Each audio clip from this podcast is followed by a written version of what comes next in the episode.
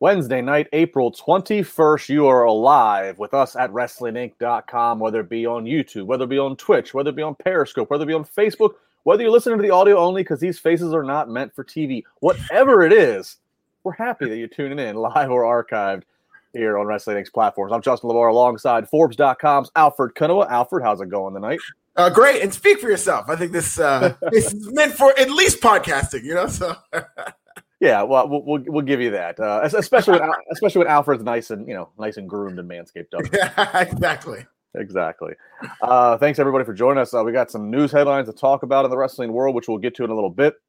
And of course, tonight, uh, what is this? Week two of AEW being unopposed uh, consecutively, as of course NXT now on Tuesday night. NXT, which I guess we'll just go ahead and note right, right off the bat here, and you can read about more of it on Wrestling Inc. Uh, NXT continuing to go up, uh, still in the 800,000 viewership. That's where they were uh, last week, but they have gone up some more. So again, the best viewership they uh, continue to see uh, since their Halloween Havoc days. So uh, good sign for NXT. Last week, AEW, I think was it 1.2 million, Alfred? Yeah, 1.219. So we'll have to see if this week, if that uh, offers them up a, a higher number. Certainly feels like as they're building to May 5th, this blood and guts, it definitely feels like that has the makings to probably be the best number they've ever had uh, if they continue to build uh, properly, which we will talk about all throughout this show here. So we'll, we'll get to see it. I mean, I don't know. The overall, before we dive into segment to segment, this show not a bad show. Some certainly some quality uh, wrestling. Very very focused, Alfred. This show tonight, Dynamite, very focused on their uh, on their rankings and on people's records. They they put more statistical application to this night than I can remember in a long time.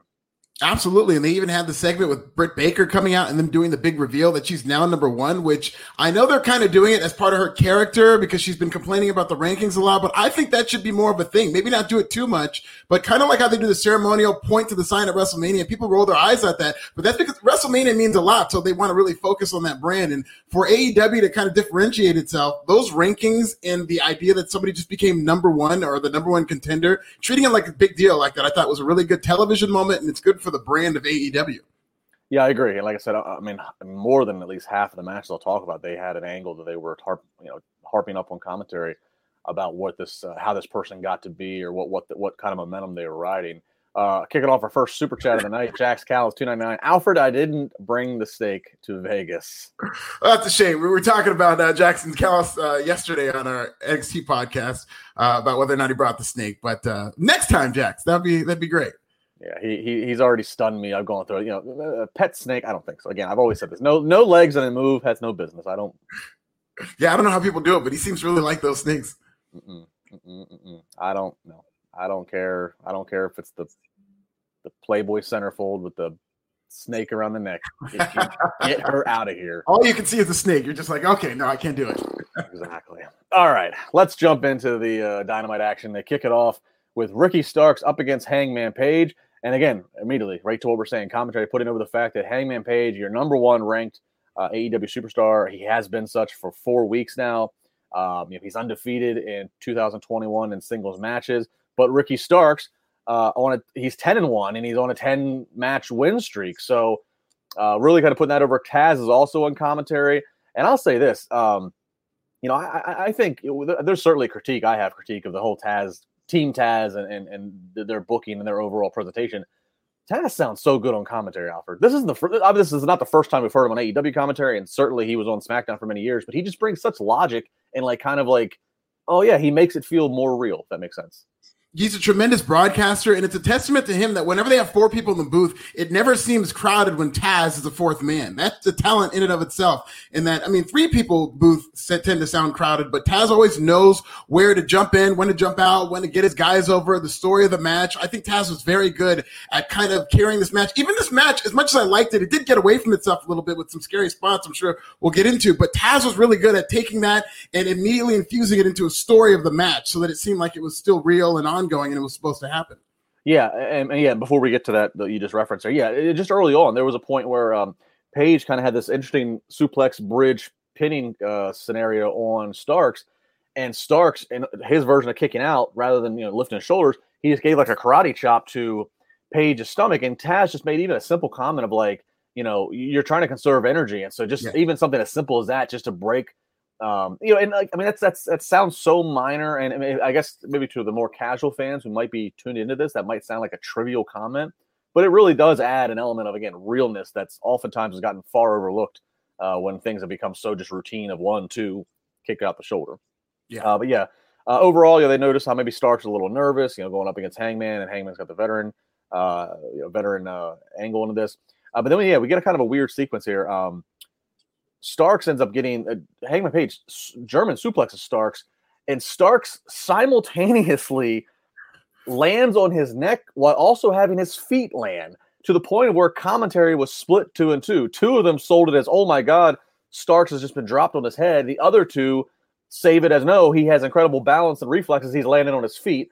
And then that goes right into uh, not long after he tries to do a little springboard uh, Starks, uh, yeah, Starks does a springboard and then stopped where he's gonna get clothesline. Looked a little mistimed. Looked a little bit like the distance was misjudged. He gets clothesline, but then he's favoring his ankle heavily. Uh, it really looks like he was bothered by his ankle. Ultimately, though, Page gets the win via submission. It's kind of like a reverse bulldog move while he's pulling on the ankle. Um, but you know, th- this match, I mean, Starks, ugh, scary. Yeah, yeah, very scary. I mean, and there was a couple of things like you were talking about with the ankle where he, I don't know if he was selling it or because then we saw him do it later on tonight, but he had moves where he would only use one leg to get on the rope. So, if, I mean, he was working good on him, but it was very scary uh, after that spot. And I, I, do think that both things did happen, that he did seem to land on his feet and pop right back up and not have a problem, but he landed directly on his neck. It was very scary. And I think from then on, he was a little shaken up and, and naturally, rightfully so. I mean, yeah. he still finished the match and I thought he did a good job recovering, but he seemed pretty shaken up by that happening for, for a little bit as that match went on. Uh, after the match, uh, Taz quickly tries to, from the commentary table, tries to talk some smack on Page, telling you need to watch your back. Uh, Hook comes from behind, um, hits hits Page from behind in the back of the leg, and, and proceeds to start to kick him. And I, I, know Hook is extremely young, so I don't want to pick on the, the guy, but lay the kicks in a little bit better. Yeah. It looked like he was doing a tap dance number around It did. And he had this coordinated move with his arms. He was like doing a Backstreet Boys like dance. It was really, it stood out like a sore thumb. And I'm sure he's promising he's got a great teacher and his father Taz to learn from. I'm sure we're going to look back on this years from now and laugh, but this was not good by Hook. Yeah, uh, not not the best looking. Uh, Dark Order, uh, you know, so so Hook is doing that. Ultimately, um, uh, we'd see Dark Order come out. They chase off uh, Team Taz to uh, to, to even the odds there. So overall, I mean, you know, it was what it was. Hangman Page continues to be. I mean, he he continues to be again number one ranked, and um, momentum's there for him. I, I, you know I don't know what's next in his future though. Like I, I, mean, he's he doesn't seem like he's got anything that's getting ready to happen related to Moxley.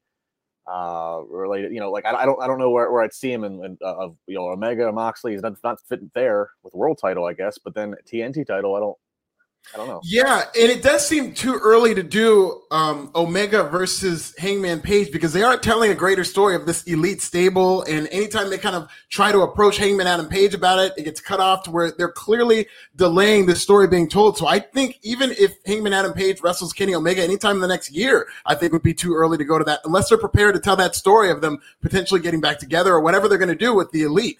Um, uh, I like the fact that not only uh, is Hangman Adam Page kind of trumpeted as a number one contender and he's number one in the rankings, but he keeps wrestling. He keeps wrestling and putting that on the line to a degree where he had the match against Max Caster and now he has this week's match. So he is like a fighting champion as number one contender, which helps the rankings. And um, and it's a good question. I really don't know what's next for him because he's just going to associate with the Dark Order. But I mean, what kind of feud is that going to lead to?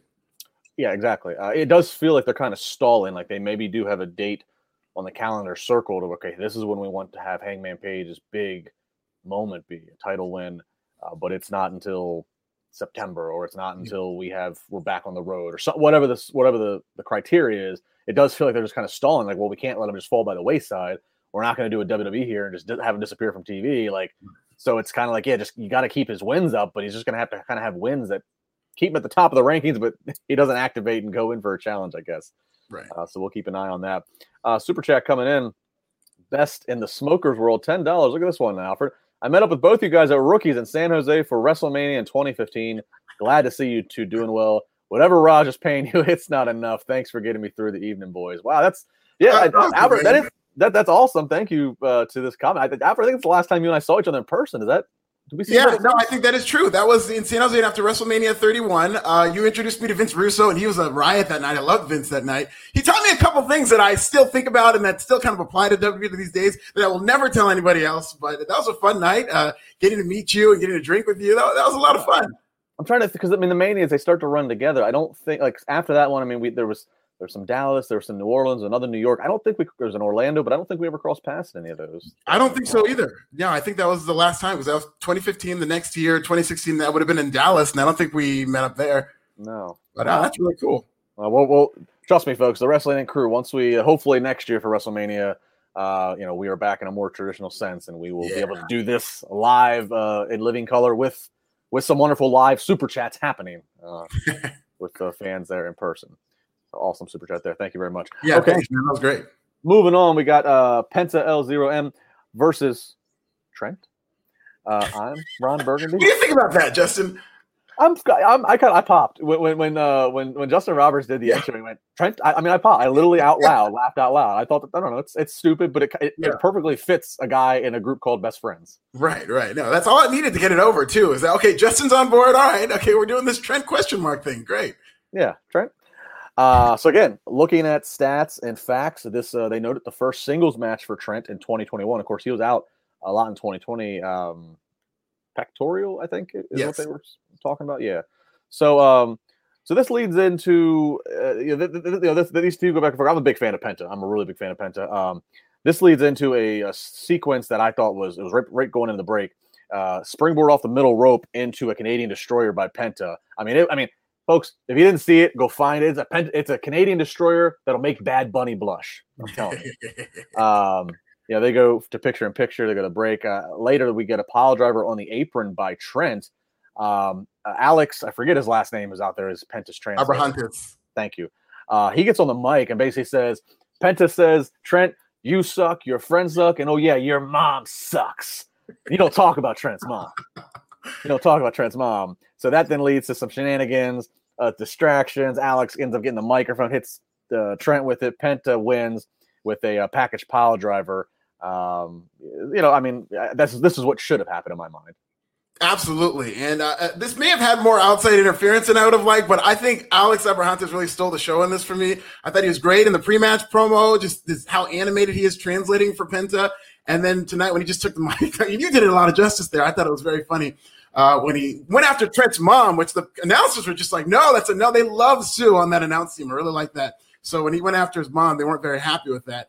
Uh, but I thought this was good. I thought Trent looked good. He didn't look a little rusty in spots, and that he was getting caught up on the ropes. And then there was some um, spot where he landed right on his head that was kind of scary. But I, I, think it's just because you know his first match back is wrestling a guy like Penta going a thousand miles per hour, and eventually they caught up to each other's speed, and they really have good chemistry together. But uh, but I thought this was very good uh, toward the end. Yeah, again, uh, the, that's the right finish. Again, a, a, a, critique I constantly have with AEW, and I had it again, have it again later in the night. Just the ref spots they do, or lack thereof, to get yeah. the shenanigans in. It's just, I mean, it gets to a point. I, I would almost rather. I mean, it's no secret. It's kind of become part of like Tony Khan's charm as like the the wrestling encyclopedia uh, that he is, who happens to have a billion a billion dollars that can fund a company we all know that he loved ECW. We know like things that like things that influence him as a fan. Just come out and say that you're paying homage to ECW, and just like how ECW was, you know, there was no such thing as a disqualification. If that's what you want to come out and say, just say it. It's not, you know, it's it's not like the AEW rankings are like hockey, where it's like you're, you know, four, three, and, and one. And that one is, is is a victory or a loss because of a DQ or something like over. Like just just come out and say we don't have DQs and the refs there to count three or uh, verify if somebody tapped out. Just come out and do it already.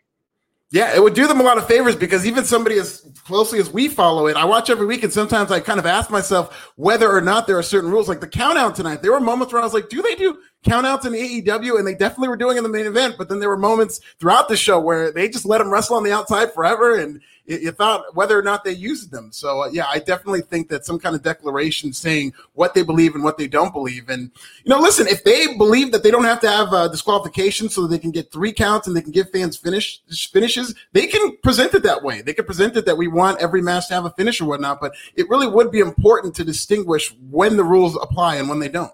Right, and and uh, yeah, right. I'd appreciate them just coming out and saying, "Look, we don't want to give you non-finishes. We want to make sure there's a finish, even if it even if it means that shenanigans have to happen." Because here's the thing: now they are what Dynamites have been around for a year and a half at this point. Mm-hmm. Now, I mean, I, I don't think they have here. Now, if they ever do finally do like some big DQ and that's their resolution, I don't see how there's going to be any justification. I don't see like what what act could. I mean, we we've seen Matt Hardy almost die. I mean, like I don't, Yeah. I don't see I don't see like what what there could be that where they stop a match. You know, like I believe they did do one in a Cody match. I think it was something with QT Marshall, but Okay. uh, maybe like last month. And I remember hearing that that might have been the first DQ. But um, I mean, even that did not justify a disqualification in, terms of what they've let go. Yeah, like you know, they have you know they're, they're really big about, uh, and even I think Excalibur noted it. You know, the um, the women's title match that's coming up here in a few. You know, they noted that the title match had like a sixty minute time limit, but then like the TNT Mhm. title match, TV time remaining. I mean, like one of these times they're going to use something like that where the time, you know, and that's fine. One offs on something that that's that's easy to define, a time limit,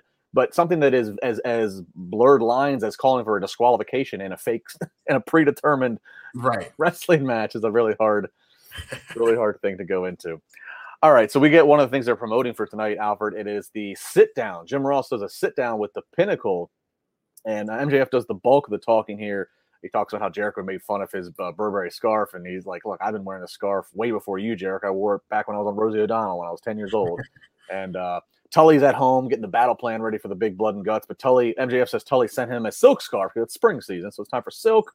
Uh, Wardlow gets a few words, and he says, uh, you know, Jericho was going through naming everybody in the pinnacle and knocking them down verbally on that that that big touted about promo. Uh, and, and but Wardlow noted Jericho when he got to Wardlow, you stuttered and stammered because you knew you were starting to do something you shouldn't do.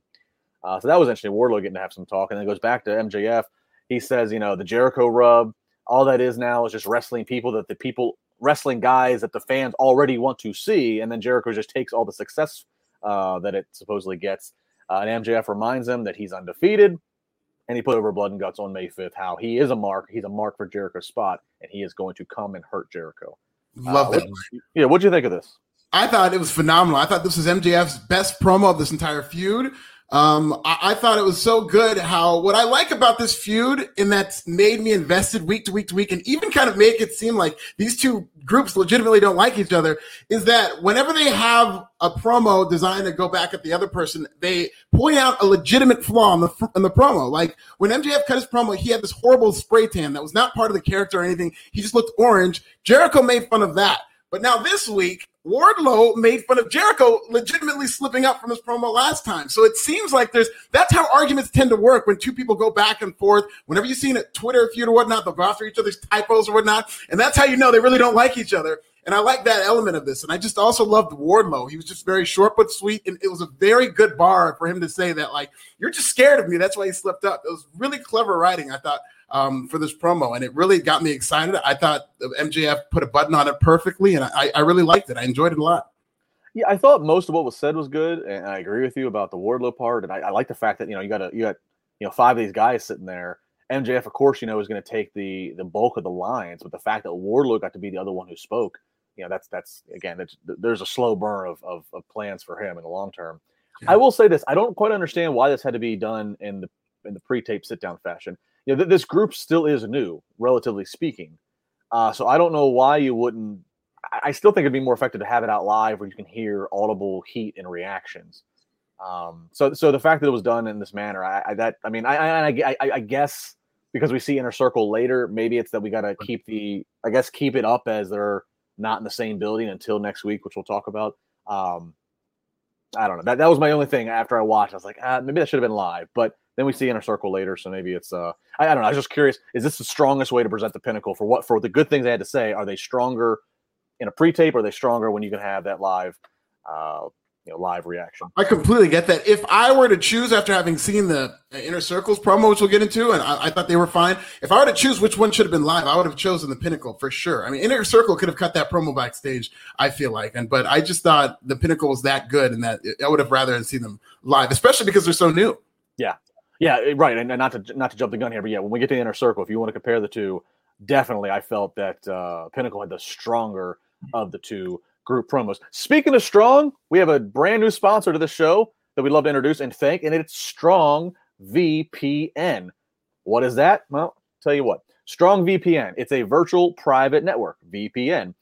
VPNs help you if you're not uh, aware already. They help you safely browse the internet. It's a crazy world out there, but we all got to have the internet. That's just that's just the nature of the game. We're all connected at all times.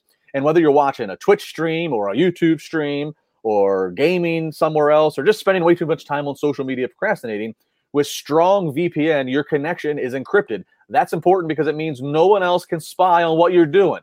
Whatever you're playing, whoever you're talking to, whether you're having some freaky fun or whether you're doing some important banking, nobody can be spying on what you're doing. VPN is very important. And so you can use Strong VPN on your computers, tablets, phones. You can even install it on your router to protect every single device that's in your household on your internet network. So the best news about this, they are hooking you up with a deal. Strong VPN uses the latest generation VPN technology called WireGuard, which means it doesn't slow you down like other VPNs are known to do. So check out this deal that they're doing now that they are linked up here with the Wrestling Inc. podcast.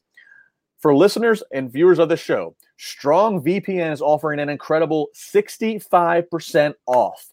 65. You see it there on the screen if you're watching. 65% off. So that's just $3.50 for the first month or for a whole year, Alfred. Your numbers guy, 27.99. I mean, great. for a whole year. Th- th- this is an incredible offer. And so everything you get with a strong VPN, you get the apps for uh, iOS or Android or Mac or Windows. You uh, get access to 950 plus VPN servers, none of which will log your information. You also get more than 59,000 anonymous IP addresses protecting your personal privacy. So, how do you get that savings? Go to the address there. It's on the screen if you're watching. Go to strongvpn.com slash INC. INC is your discount code. Strongvpn.com slash INC. The plan starting at just 350 a month or 27.99 a year. Get started. This offer is only a limited time. It's not going to be around forever. Limited time offer right now, 65% off monthly and annual subscriptions from strongvpn.com slash INC. Once again, that's strongvpn.com. We thank them very much for getting in to the Strong Wrestling Inc. podcast on a Wednesday night. Shout out to them. That's actually a great deal. And you can never be too secure. So if you can save that much money doing it, hell yeah when I got yeah, when they told us about this and I was reading the script, I was like, I had to check. I was like, is this a typo? Are we sure? It's a great deal. It's a great deal. So uh, happy to have Strong VPN uh, working with us. And again, INC is the discount code. All right, I see some super chats coming in here for uh, Tay Conti. Let's get into that. So again, top rank Tay Conti up against uh, Hikaru Shida. Of course, she is the AEW Women's Title, uh, Women's Champion. She's held that title for I think 333 days at this yeah. point. Um, this is her eighth title defense, uh, but she's won 25 straight. She hasn't lost since 2019. So kind of quiet in the in some regards in the manner in which she has uh, had this title reign. but commentary again, trying to give you the stats. They actually give this match a little little pre-match uh, fight package, so helping juice it up. Uh, this starts out quickly, pretty much, Alfred, in a slugfest, which not many uh, expected. We see Shida give a brainbuster on the outside. Uh, after that, we get a lot of submissions and some heat. Shida is the one who's putting on these submissions and just doing the heat spots. So even though both ladies coming from the proverbial babyface tunnels, Shida kind of acting more as the heel in this match. And uh, Conti gets a comeback. Then we start to see a series of, of just pretty pretty incredible, innovative offensive spots. Conti mm-hmm. hits a sentai with Shida balanced on the top rope. Shida hits a witch's shot when also balanced on the top, which sends Conti out to the floor. Looked pretty brutal. Uh, ultimately, Shida does kick out of the tie KO, and then Shida wins with her finish. I forget the name of it, but it's like a spinning knee to the face. So Shida wins the defend, and then Britt Baker out after the fact on the stage. Again, noting the screen, noting the rankings, noting the record. So again, a big theme of tonight. But uh, Alfred, Shida still the champion, still on the babyface side of the fence, still dressing in the babyface locker room, if you will. But this certainly feels like they are getting her positioned and ready to inevitably drop this title to Britt Baker. Yeah, yeah, and I think she had to kind of play the heel because she's a champion against another baby face, so the baby face is naturally going to get more sympathy from the audience. And I thought Ty Conti should have won this match. To be honest, I know that they are doing a slow build, but this just seemed like it could have been her moment. I get her not winning; I didn't fully expect it to happen, but I just thought that I mean these two worked very well together. Ty Conti's been on a run, and I did feel going into this, this either should be Ty Conti's best match just on the run that she's on, or she should win the title to just kind of keep that momentum. And I thought she had her best match to date on AEW AEW in this match. Like you saying innovative spots, innovative was the exact words in my notes that I used to describe this match, in that these two seem like they really like working together because they did a lot of stuff where they were flipping around on the top turnbuckle and and I really enjoyed it. I just thought, you know, Tay Conti's been very much improved. Uh, Hikaru Shida, uh, it's hard to get for me to get excited for her matches going in. I never really see that fire going in, but when the bell rings and she gets in that match, she has a way of hooking you in, and, and she's very good in there. But I, I liked everything about this, even the post match. Um, yeah, and I agree. I kind of agree with the Shida thing. You know, I feel bad saying it because I because I admittedly I, I don't follow you know, I don't follow Japanese stars in wrestling nearly as much. So a lot of these stars that AEW has utilized from Japan a lot of it is new. I know. I mean, I know the big level storyline of, of the, of the elite and the Bullet Club, but so I feel bad when I say uh, I don't really get psyched when I see her coming to the ring. But you're right. Once the bell gets going and, and, and it gets in the motions, I'm like, all right, I start to get into it. But I will say, I thought that t- I would have not. I actually would have agreed if Ty Conti would have won because here's the thing: Ty Conti at least is, um, you know, I feel like she is the more over baby face between her and and, and Shida. I just I do. Yeah. Um, I just feel like maybe it's because she's you know she's kind of got the, the dark order hanging around her and and and and then they're over you know they become over baby faces. Um, she's so improved, so much improved. And again, I just feel like there's not that there's a sheet. And I feel like Ty Conti as a champion, although it would pretty much be pretty transitional, um, I feel like that's a baby face that's better for Britt to eventually beat. Because here's the thing. Britt's inevitably going to become AEW Women's Champion and long overdue. I don't think they should, and I don't think that Britt would want this. I think they need to find they need to do every damn thing possible to keep Britt as a heel. Mm-hmm. I know, I know, as as as as funny and as as talented as Britt has just emerged in the heel role, that's very traditional. That that ends up then kind of not backfiring, but just spinning into being a very cool, likable babyface.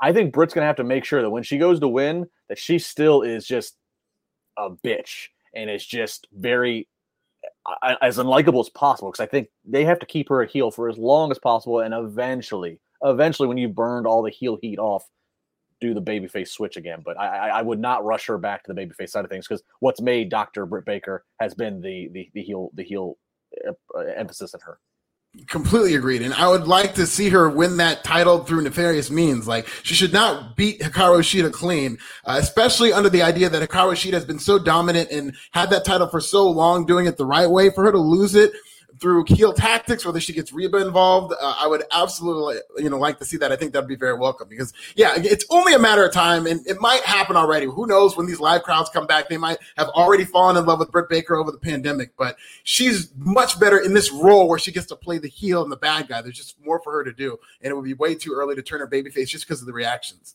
Yeah, yeah, and to your point, you know they have limited crowd, very limited, so you can still, you know, it's, it's it, you can still control the narrative. WB has the same kind of uh, benefit. You can control the narrative because you can control mostly what's being heard and done live, you know, in your live events. Um, so yeah, while you have that, I mean, keep get her, keep her as dastardly of a heel as possible. Because while yeah. she can be funny, and while we while we get, you know, deep in the weeds of appreciating that, on the surface, she's still somebody who's just, you know, just just a rotten, nasty, nasty, nasty woman with the way she speaks and things she does. James Bean, um, even though uh, Ty lost tonight, uh, should Britt have to face her for the number one spot because Ty is ten and three and Britt is eight and one? Uh, yeah, I, I, I, maybe.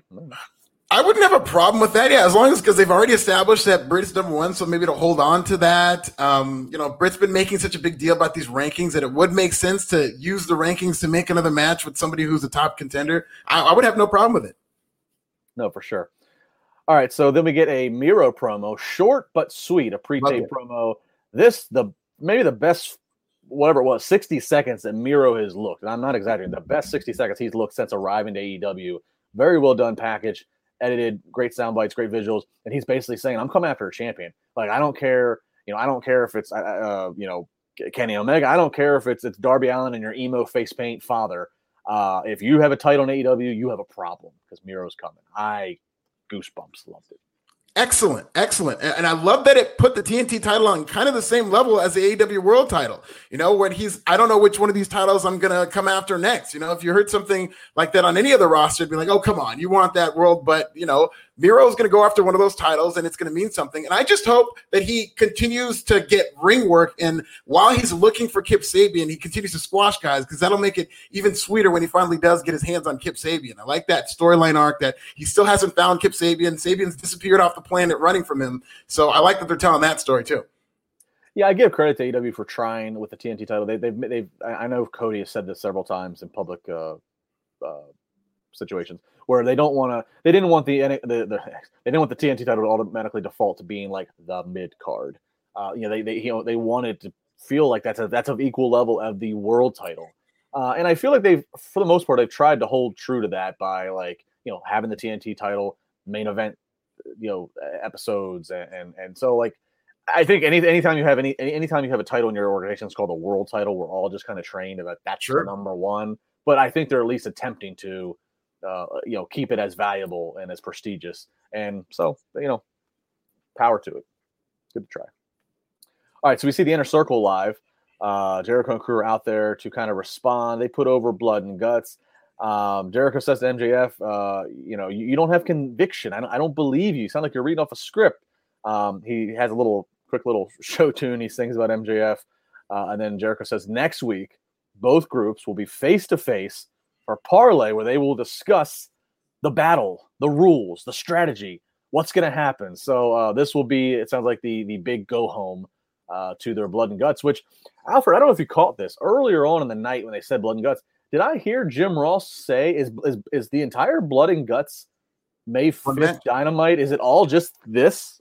That's what I got out of this. I mean, when you threw to me, I was going to ask you what you thought about that in terms of it's going to be just one match, blood and guts, from what I understand too yeah, that's. I mean, like that, that's what I took it as. Then I was like, all right, is this is this live for two hours? Are they doing a cinematic pre-tape for this? You know, so um, this is kind of interesting. Of of, of, of yeah, one match, two hours.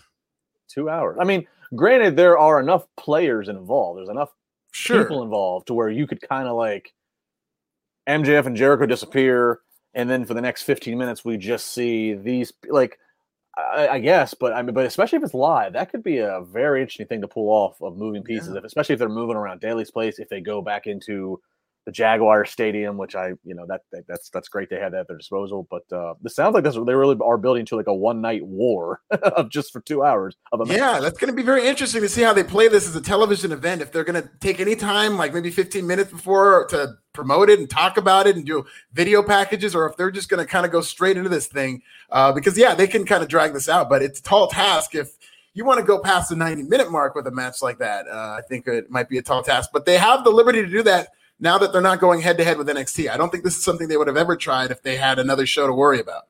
No, I agree. This uh, will certainly prove uh, who really are the demo gods out of this bunch if they can hold the audience for for that. Uh, Val, four ninety nine super chat, not AEW related, but well wishes to EC3, who's been hospitalized with an infection. Yeah, I don't know the news. I, I saw on, on, my social timeline some people saying best wishes to EC3. I did not. I don't know the details. I guess if that's if that's true, Val, then um, thanks for letting us know. And yeah, best. You have to check that out best EC3. It doesn't sound good at all. Um, so this Jericho Inner Circle promo, I, I, felt, you know, like I said, I thought maybe the Pinnacle should be live, whatever, but I, I felt as a response to the Pinnacle, this this was not this was not one of the better Jericho showings here. No, no. I, I, mean, he had a for somebody who on that show was called out for messing up his lines. He did have a little bit of a faux pas when he was trying to do the show tunes thing. It, the crowd didn't really even seem to be like they were excited to hear show tunes because he had to ask them a couple times to get them excited about it. um, I didn't think this was bad. It's just following that inner that Pinnacle promo. They clearly, if we're going to be judging it on that scale, we're outclassed by the Pinnacle tonight. Well, and also if you want to put it on the scale of following up the the immortal promo that Jericho had cut Oh yeah. So that yeah, that obviously set up. You know that people were talking about that as the best promo he had cut in years. You know. Yeah. So that, that's. I did like Santana in this one though. They let him talk for a little bit, and I thought he was very. He's a very convincing tough guy. and then what did what did Hager jump in and scream? You'll be like s- sucking at your own meat through a straw. yeah, yeah, yeah. okay, and then Jericho's even like, "Okay, Jake." yeah, come on, come down, Haas. Oh, yeah, we don't got to write promos for these guys. We don't have to have writers. We can just let them let them go. All right, up next we get uh, QT Marshall versus Billy Gunn. He's got the gun back. Yeah, uh, was it a transaction? Is it his now, or is he defying WWE? I don't know. He'd been Billy for the longest time. The graphic had just said Billy. The commentators would just say Billy tonight. They said Billy Gunn. The graphic said Billy Gunn. Obviously, his boys are the Gunn Club. So yeah. I, so I'm not sure what uh, where the uh, where where the the trademarks or whatever follow here, but he's Billy Gunn again. So good, good for that. Uh, this one starts out uh, uh, guns out first, and then here comes QT Marshall, who tries to throw Nick Comoroto and uh, Aaron Solo uh, to to Billy Gunn, and Billy quickly just knocks them down. And then the, a large part of this match is Billy Gunn just just putting on a whipping on QT Marshall, just throwing him around, punching him. Um, eventually, Comoroto and, and, and, Solo they they they look like they're about to get involved. They do they do get involved again. There's like again a weird transition of a distraction. They start to get involved, and then uh, Billy's sons they both jump over the barricades, and now they're all fighting off and go for a minute. Uh, eventually, uh, we end up seeing Billy Gunn, who looks like him. He's again just in full control. Just uh, he's the man's in his mid fifties, and he just it's just so uh, freakishly impressive looking, and still the way he moves, and just little things, the way he times false finish kickouts, yeah, um, little things he does of selling, just how hard it is just to extend his arm to grab to that rope for a second. He just the, the, the you can't say enough about the veteran experience that he brings. Um, and he's showing it off here. Looks like he might actually get this win here, and then all of a sudden um, we see Ogogo come out, who of course is selling his his British gut punch, and he gives that gut punch to Gunn That leads to QT hitting the diamond cutter, so QT Marshall gets the win. And then after the fact, Alfred uh, looks like we're gonna again we're gonna you know gang up on, on, Billy, and then we got Dustin Rhodes comes out to save. Dustin Rhodes is putting on a whooping. To, to, and then he he ends up hitting Nick Comoroto with a wooden chair, which Comoroto doesn't even flinch. Yeah. Um, uh, where do you make of all this? Are, are you into this QT Marshall and his his his his deal here? His his stable, his his gym? I like, yeah. I, I, mean, I am. I like that they're getting attention. I mean, they hit Comoroto right in the head, and he just kind of sit there and took it. I felt like everybody got over in terms of the factory, in terms of being presented on TV, except Aaron Solo was just kind of thrown to the wolves and didn't really get to do anything. Uh, I like Anthony Ogogo. They're continuing to put over that punch, and I think QT Marshall's been good in this role. Uh, it's just that one again, one of those things that they kind of try to cram down your throat in one segment. It seemed very rushed. It seemed like a lot was happening for all the stories you're trying to tell, and at the end of the day, they did end up getting to where it looks like it's going to be Dustin Rhodes versus QT in a bull rope match or something like that. Which you know, I'm, I'm fine. I'm sure that's going to be a match. It'll be a, a fun thing to watch, but it just seemed like they were trying to do too much and with too little time in here. Yeah, it's kind of crazy too to see Dustin out there who looks and moves well for his age, Billy, who we just said, and it's like somebody had tweeted on my timeline a clip from them having a match, Goldust versus Billy Gunn, like Raw of 1999, and the oh my god, it's like wow, here we are, you know, 22 years later. Um, yeah, you know, I mean, this made Comoroto look good the way that he like no sold this this wooden chair, which I don't know where they got this wooden chair from, and then like Dustin kind of looked kind of like a little bit like impressed and scared. So like that was all kind of cool. Like, yeah, so are we going to Dustin QT? Are we going to Dustin Comoroto? But yeah, there was a lot of moving parts. The the Gunn boys jumped in to try to fend off Comoroto and Solo, and then the Gunn boys like disappeared. Uh, you know, like there was a lot yeah. of moving parts. Um, I guess that is one thing again in the stable, stable, stable, stables of AEW. There is just sometimes segments that just segments that otherwise could have done what they did maybe over the course of two weeks or three weeks.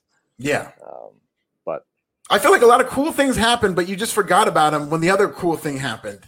Right. Time, you know? Right. And I have so much of the stuff written down. And like as I go through it, and I mean, as I go through it, and this is only what, like an hour, hour and a half removed from some of this stuff, I, am like, I, yeah, I'm doing that. I'm like, oh, yeah, that happened. I wrote it down, but you yeah. forget, you know, because they're trying to get so much else in. All right. So we get, uh, we saw earlier, we didn't mention it, but this happened earlier. We, uh, we, we, we see Omega and the Bucks and Callis and the Good Brothers. They're all on this private uh, private bus, private trailer, if you will, and uh, you know they're cutting promos talking about how you know like they are the origin. You know they are the they are the reason why business went up in Japan. You know the the, the Bullet Club shirt that sold so hot in the U.S. They talk about they are the origin. They are the origin for the elite revolution that is all elite wrestling. Uh, it's not it's not all Moxley Kingston wrestling. Uh, so they're really putting themselves over. And then as as uh, as Omega tries to get serious for a second and cut and cut a promo right at the camera, they just continue to hear this horn honking, horn honking, until we see that it's Moxley and Kingston out in a big old pickup truck, and they just proceed to go and T-bone this trailer. But this is a little bit odd. So like they go and just T-bone this trailer, and then they just get out of the car and they immediately like with, with bats and weapons walk around this trailer. They go in it, and all of a sudden, in that very brief of a time, everybody that was in the trailer all of a sudden has escaped. This, this came, this came off. This came off weird. Yeah, you didn't see them escape. You didn't see where they would have gotten out. It's just they're just gone, and you're expecting something to happen. Maybe they get jumped from behind. Maybe there's some type of confrontation. That's what this is building toward. But for you know these two guys, just kind of. I mean, Moxley and Kingston are very entertaining together, and I think they play off of one each other. But it's just weird that they were just kind of rambling and nothing happened, and then we go to the next segment. Uh, it, it was very weird that, that yeah. it ended like this. Even if, even if at the so that when they cut from the trailer and they cut to seeing Moxley and Kingston in the truck, they would have needed to at least cut back one more time to just show Callis and company doing a fire drill to, to evacuate out of this trailer. And you're like, oh my god, are they going to get out in time before this before the truck hits them? That would have at least okay, just told me okay, they got out and they and they, they and then they're running for their lives. I, I literally watched Moxley and Kingston go in and nothing happened and they and they threw a few things and, and nobody's there. I was like, did they hit the wrong trailer? Like, is there like another yeah. trailer? And like, I, it was, it, it, was, it was just, and, and, which sucks because Mox and Kingston came off pretty badass. The, the way the, their demeanor, they came off pretty legit feeling, but then I just totally got lost of like, oh, like we, well, we really did not explain that these guys escaped really well. We're just saying that they're gone, but like, where do they go? How did they get off so fast in a matter of 20 seconds? Yeah, I was left asking, are these guys sure that the Young Bucks and Omega and them aren't in that trailer? I don't think they even went inside the trailer to actually go look. I think they poked their heads in and then they kept like beating it up. And I was kind of asking, like, why don't they just go in there and actually look? And it needs to be communicated to the viewer that they're definitely not in there. And they did not do that. So I was kind of left wanting more. And then when it ended, it just seemed like it was a mistake almost. Right, exactly. That's the perfect way to put it. When it ended, it felt like it was a mistake. That was probably the way they wanted it to go, but that's but yeah, it, it, it, it was just a missing piece. And like, yeah, they I think Moxie did walk. He walked on the trailer enough to where we didn't see him. Then he like said, "Oh, did you take your socks with you?" And he like threw maybe like a dresser or something. But it was yeah. just I don't know. Yeah, it, it was confusing. Like I just need, or at least after you see them going through this vacant trailer, again, cut to a shot showing me all those guys hopping in a car 500 yards down the parking lot and speeding like something just just so I know they got away like they they, they literally pulled an Undertaker they just vanished in thin air. Yeah yeah. Um okay uh bid moon dollar 99 uh, Eddie Kingston fierce sparklers. All right. All right so we go to Christian Cage up against soon, by the way. It is too soon Christian Cage up against Powerhouse Hobbs. Once again, Taz on commentary. Uh, ha- uh, Hobbs and a lot of control for uh, a big part of the f- first part of the match. Uh, eventually, Christian, though, he would start to get a comeback. Uh, hits a frog splash. This is a false finish. Hobbs kicks out. Uh, Hobbs then regains control. Hobbs looks like he might be getting ready to hit a finish. Even in the finish, is mocking Christian. He's doing the doing the whole peeps thing like this. And in that mocking, you don't got to mock. You're wasting valuable time, as the commentators would always tell you. Uh, that valuable time allows Christian to shimmy off his shoulders, uh, reverse Hobbs, and hit the kill switch for the win. Uh, so Christian Cage getting another win here, which you know the right thing to do. I mean, I, I mean, I suppose he could lose, and again, it's not going to harm him. He's Christian, but um, again, Team Taz can't freaking they can't steal a win. yeah, and, and it kind of hurts Taz's credibility that he always has to be on commentary for these matches I mean, if the plan was for them to lose, he doesn't have to keep coming back and making him look like just kind of a blowhard that he's talking and doing all this great promotion of his guys only for them to lose. Uh, and this was another match with weird officiating where Aubrey Edwards was counting down, um, you know, Will Hobbs when he had a Christian up against the cage. So she was counting him down for five seconds and he let go. So clearly at least four seconds had gone by and they spent another, you know, 20 seconds outside uh, so I thought that was very weird. Um, and th- this is fun. I'm glad they have Will Hobbs in this spot, and they did tease Ricky Starks against Christian X, which I think on paper should be very good. Uh, but this is a little underwhelming. I will say this match is not as good as I thought it could have been. Yeah, agreed. Uh, agreed. But again, I just go to Team Taz. You know, you got this.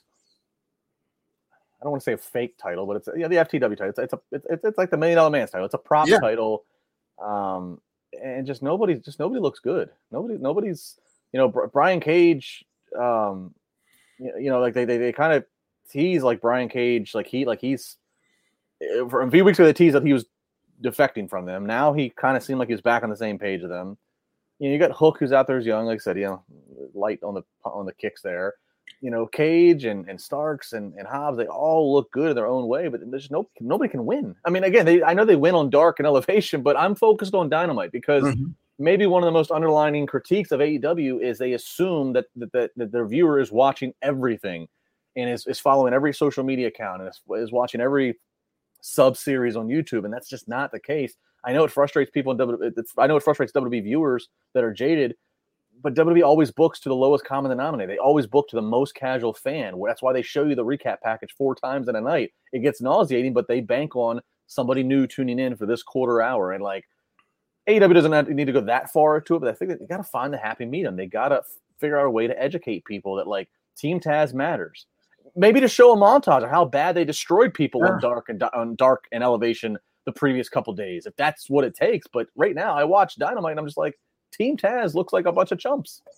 They do, and it's a lot of it is because it gets so much TV time, and they get to put that group over. And for the group to continually lose, it only exacerbates that. That these guys are just a bunch of guys who they talk a big game, but they continue to lose. And I don't think at all that should be their gimmick. These guys have a lot of street cred ingrained in them. You know, from Taz to Brian Cage, just looking like such a badass. There's a lot they can do with this group. Hobbs looks like a monster. So yeah, they really should be a group that's protected in terms of a top heel stable because even though they do have a lot of stables, they even do have a good top heel stable, a couple of them. I think this is one of those that differentiates itself uh, in that tough guy mold that they should be winning their matches because fighting adds to their credibility. For sure. All right, into the main event we go. Uh, and again, numbers and records, they matter. This is the theme here. We got Darby Allin defending his TNT title up against Jungle Boy.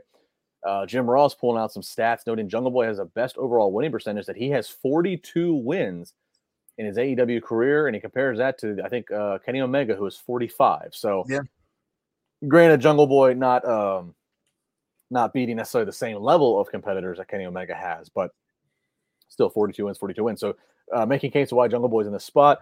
You know, this is an interesting uh, main event here, uh, Alfred. You got two guys who, you know, I mean, they don't they don't eclipse five foot six. Uh, even commentary notes this that these aren't two guys that are ever going to be the biggest in the room, but are going to make up for it in, in, in their intensity. Um, you know, I, I, but I, I, thought that was good. I thought I thought the visual that was good. They put the smallest ref in there as well in Bryce Remsburg, so you know the ref doesn't overshadow the size.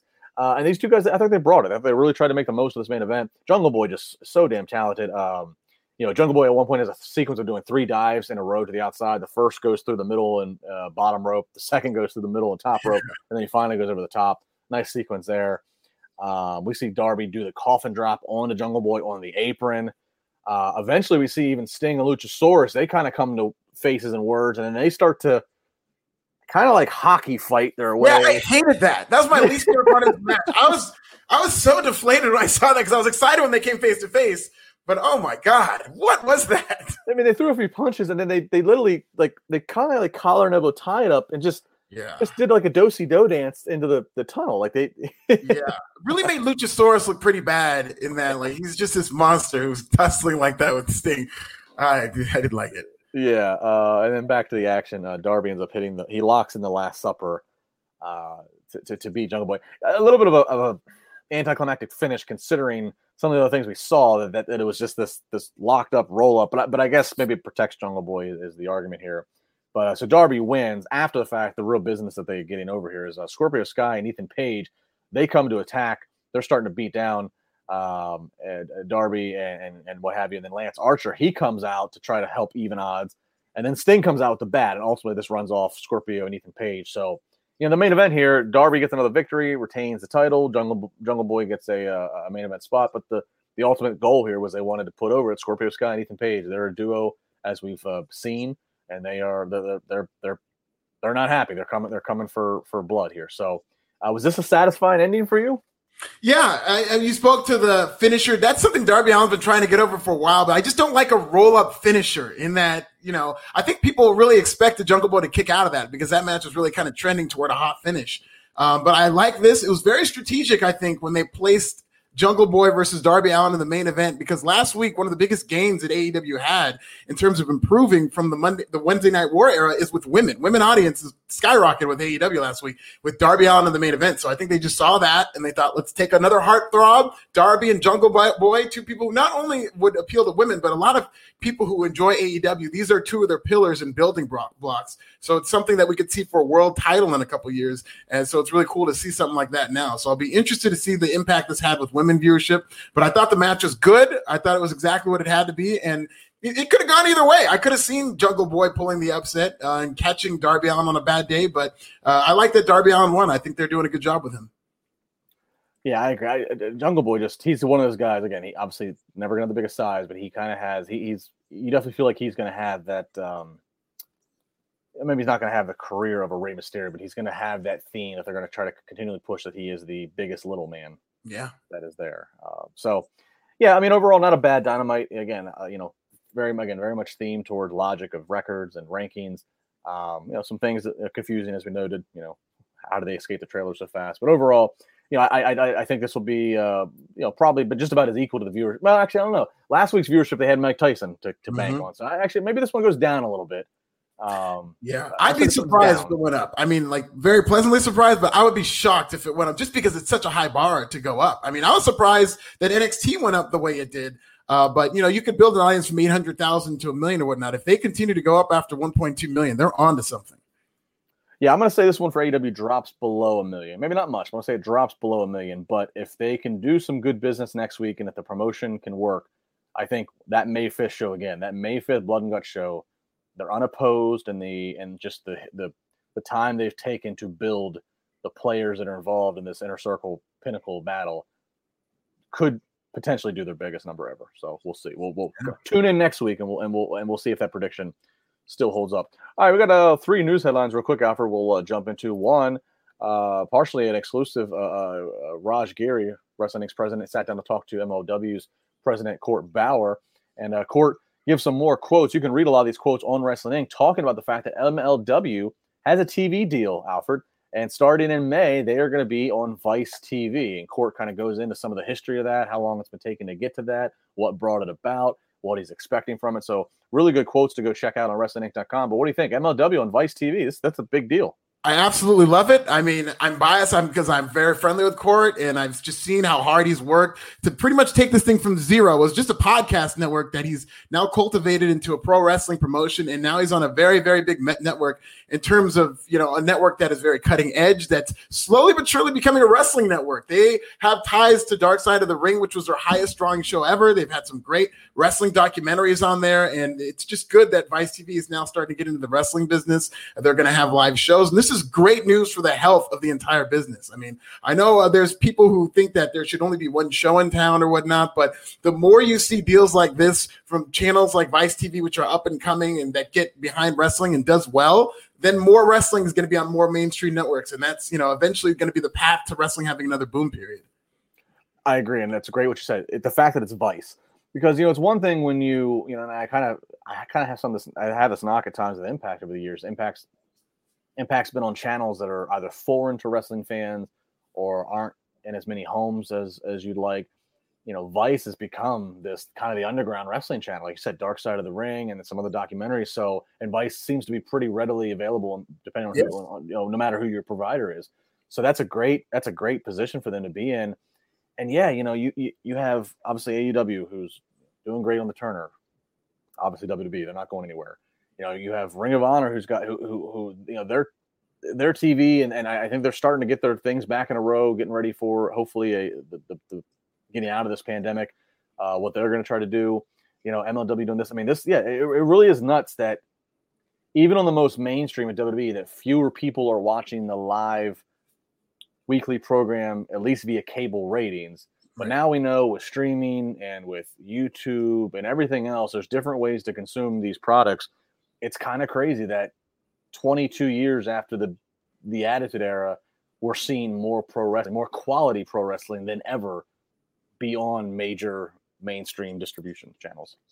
Absolutely. If you look at wrestling in its healthiest period, its last boom period, three different promotions had major TV deals with ECW, WCW, and WWE, all with TV deals with very viable networks. And we're seeing that with WWE, AEW, and now MLW now. I just think that they're like the little engine that could. And I think Vice is such a perfect network for exactly what MLW does because they are kind of a hybrid wrestling promotion that really kind of uh, promotes itself as almost like a UFC, you know, where they call their matches fights and they're, they're really kind of worried about the shoot element of it. And they've done a good job job kind of uh, making it seem like wrestling for people who kind of maybe take it a little more serious, don't want the cartoon stuff, but it's still a pro wrestling element to it that I really like.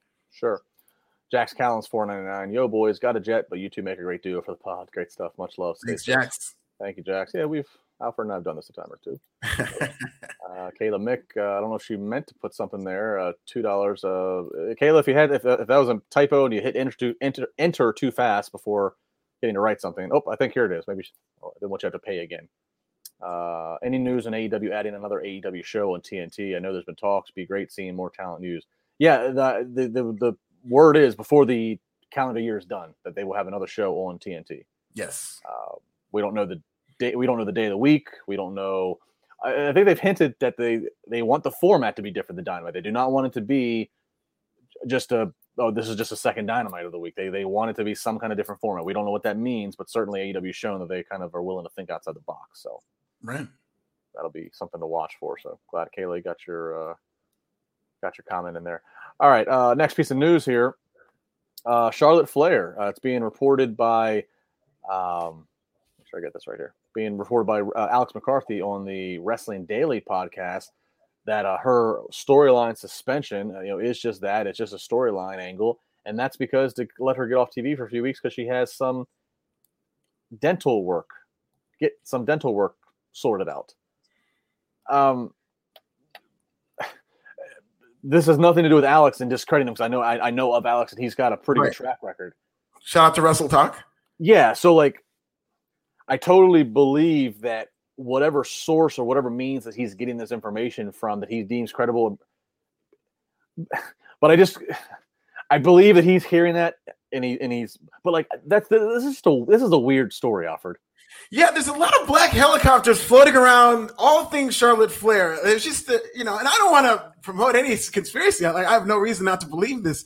It's just that one story after another. That's just like really from her missing WrestleMania to the weird interviews and conjecture from Hugo Savinovich, and uh, I, I, just don't. Uh, right, don't well, and, and, her her fiance, um, you know, very unhappily and very publicly yes, leaving. That's at the it, center of it. Yeah, it's just like she needs some time off for some dental stuff, but she just was off for mm-hmm. for for the again the question mark period leading to Mania. I don't know this again uh, I, you know, I'm, I'm, we're, we're, we're, sourcing. I'm citing who we're sourcing on Wrestling Inc. Uh, the, their report, and this is nothing to do with that. This is just like I fully believe Alex and them are, are are hearing this from sources that they believe in. But I'm just wondering who's telling those sources that right internally just to keep the waters calm, to not make this a. That just seems that the, the timing of everything just this seems very bizarre. it, it really does. right she just had her big return match this week. It only leads me to believe that this had to have been an emergency, but you know, I guess we're going to find out more information. I hope we do because this is starting to get weird. This is this is really weird. Uh, and finally, sticking with women and WWE and where are they? When are they? How are they? Do they want to be they? Uh, Ronda Rousey. First off, congratulations to her and her husband Travis Browne. Ronda is pregnant. They're expecting their first child together. Um, she uh, she is, I believe, four months pregnant. The baby is due uh, around September uh, 22nd. I think is the actual due date that's been made public. So again, all on that. Congratulations on the personal side. This, of course, relevant on the wrestling side, Alfred, because this means that she will not be around until at least September. Uh, and this is coming off when WWE President Nick Khan had said last week uh, that both Rousey and Becky Lynch would be back. I'm paraphrasing here, but sooner than later. Yeah.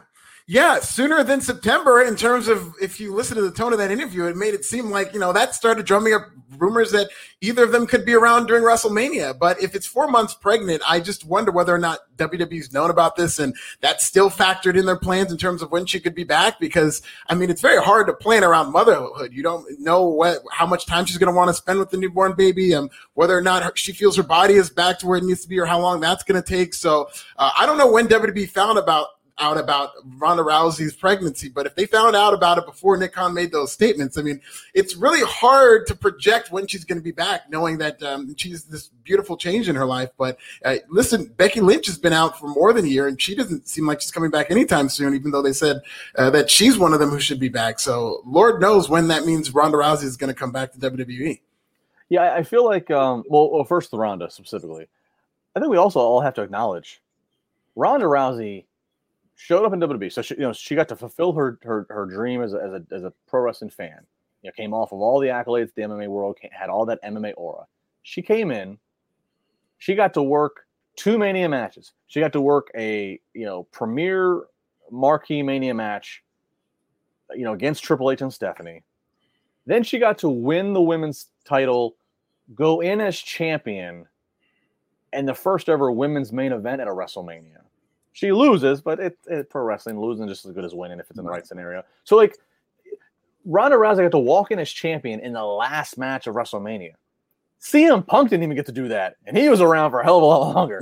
so my point is, we all might have to actually accept that there might not be anything else that Ronda Rousey needs to do or wants to do she might we, we might have seen the last WWE match of Ronda Rousey potentially. She might. I mean, of course, she'll be associated with the brand. She'll be an ambassador. She'll go into the Hall of Fame. What? But she might legit, legitimately be done in terms of a, a continuous storyline run. That that's something we actually have to acknowledge, especially if she comes she becomes a mom and goes, yeah, I don't want to go back out there and risk my body. I don't want to do that.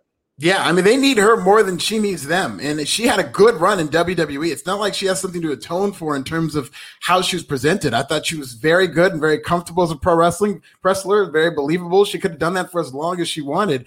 And uh, from the standpoint of being a perfectionist, I mean, what is there to accomplish other than maybe getting her win back, maybe a one on one against Becky as a match that I know a lot of people were excited for leading up to WrestleMania that didn't necessarily happen. So maybe that's something, but it's more or less fans kind of wanting to see Ronda Rousey come back and what she could do there than it's like Rousey has any type of desire to come back.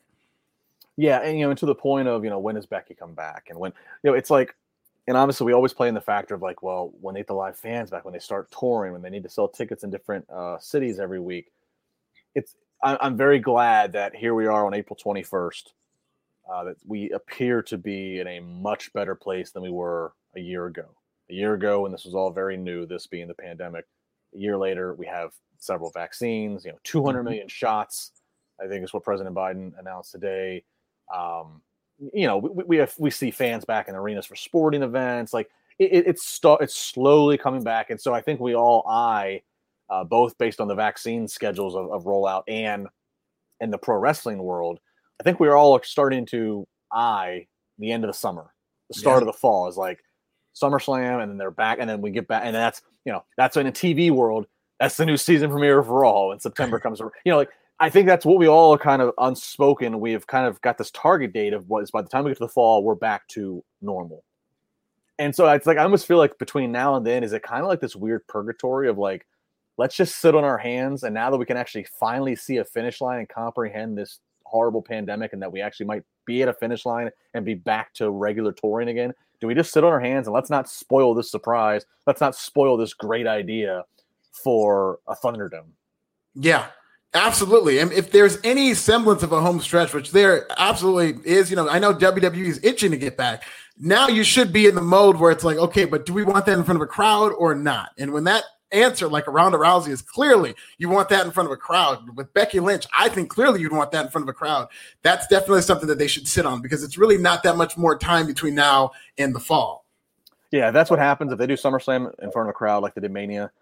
And then if the next night, at that Raw is finally back in front of a crowd, that Raw will feel like what the Raws after Mania normally feel like. That, yes. That'll be the true reset. That'll be all hands on deck. Let's unload the surprises. Let's unload the the big angles. It's kind of what this feels like.